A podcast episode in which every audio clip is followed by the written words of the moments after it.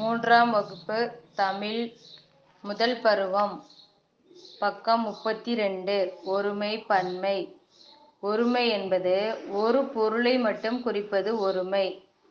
ஒன்றுக்கு மேற்பட்ட பொருள்களை குறிப்பது பன்மை. சரி இப்போ வந்து ஒருமையிலிருந்து பன்மை நம்ம பார்ப்போம். இப்போ ஒருமையில வந்து பந்துன்னு இருக்கு. அப்போ பன்மையில் அதை எப்படி சொல்லலாம்? பந்துக்கள் ஆமை ஆமைகள். முயல் முயல்கள்.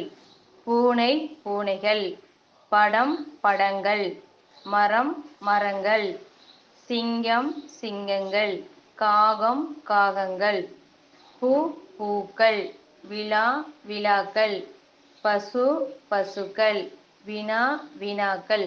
சரி இதை ஒருமையிலிருந்து பன்மையா மாத்திருக்கோம். இப்ப பன்மைனா பல பொருள் இருந்து அது ஒரு பொருளா எப்படி மாத்துறதுன்னு பார்ப்போம்.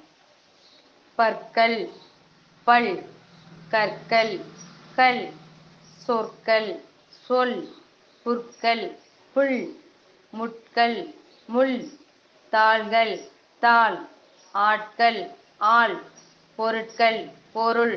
இதே மாதிரி ஒருமையிலிருந்து பன்மையும் பன்மையிலிருந்து ஒருமையும் நம்ம பல வார்த்தைகள் சொல்லி அதை நம்ம ஒருமை பன்மையை கண்டுபிடிக்கலாம். தேங்க்யூ தாம் ஆளது இடைநிலை ஆசிரியை ஊராட்சி ஒன்றிய தொடக்கப்பள்ளி தாதப்பிள்ளையூர் தாரமங்கலம் ஒன்றியம் சேலம் மாவட்டம். நன்றி வணக்கம்.